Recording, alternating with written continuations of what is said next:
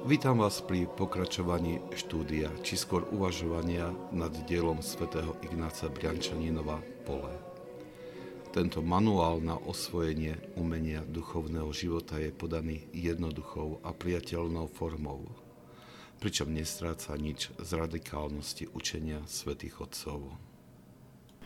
Svetý Ignác Briančaninov hovorí, nedostatok pokory, charakteristický pre farizejov, je nesmierne škodlivý pre duchovný rast. Zatiaľ, čo pád do vážneho hriechu u mnohých prináša horlivé pokánie so zlomeným srdcom, zabúdajúc na celý svet, pretože nevidia nič iné, iba svoj hriech, farizej dovoluje svojmu srdcu a svoju zraku spočinúť na iných. Svoje vlastné hriechy sa mu zdajú bezvýznamné a preto im nevenuje žiadnu pozornosť pamätá na niekoľko svojich dobrých skutkov a vkladá do nich všetku svoju nádej. Vidí hriechy druhých, porovnáva ich so svojimi a vníma ich za zanedbateľné, vníma ich ako zanedbateľné a ospravedlniteľné. Čím viac v jeho očiach rastie seba spravodlivosť, tým sa zmenšuje božské ospravedlnenie, ktoré je dávané v hojnosti tým, ktorí konajú pokánie. A toto postupne úplne zničí pocit nutnosti pokánia.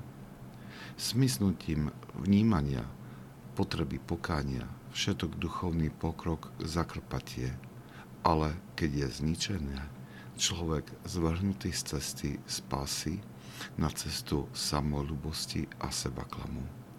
Je zbavený svetej lásky pre Boha a svojho blížneho. Odpúšťajú sa aj mnohé hriechy, lebo veľmi miluje komu sa menej odpúšťa, menej miluje. Podceňovanie akéhokoľvek aspektu duchovného života je veľmi škodlivé. Chýbajúca čnosť dáva priestor pre vášeň, ktorá sa šíri ako infekcia a zasahuje postupne ostatné zdravé oblasti duchovného života. Napríklad, ak chýba Božia bázeň, skôr či neskôr to povedie k strate pokory a potom k strate ducha pokánia. Svet Ignác nám pripomína, že to vedie k opusteniu cesty k spáse a nasledovaniu cesty samolubosti a sebaklamu. Návrat je veľmi ťažký, pretože takýto stav spôsobuje, že človek je duchovne slepý. Nie je schopný rozpoznať varovné znaky tejto duchovnej choroby. Na tomto mieste sa preto hodí pripomenúť radu svätých Otcov, ktorí hovoria, nedôveruj sebe samému, Túto radu hovoria z vlastnej skúsenosti, keď umožnili svojim duchovným otcom pozrieť sa do ich srdca a prijali ich poučenie.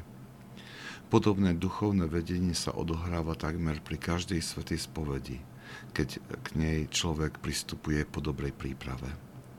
Rovnako môže poslúžiť čítanie a uvažovanie nad slovami svetých učiteľov duchovného života. Ak sa vám tento podcast páčil, prosím, odporúčajte ho tým, ktorým môže duchovne poslúžiť. Požehnanie pánovo nech je na vás, s jeho milosťou a láskou, teraz i vždycky, i na veky vekov. Amen.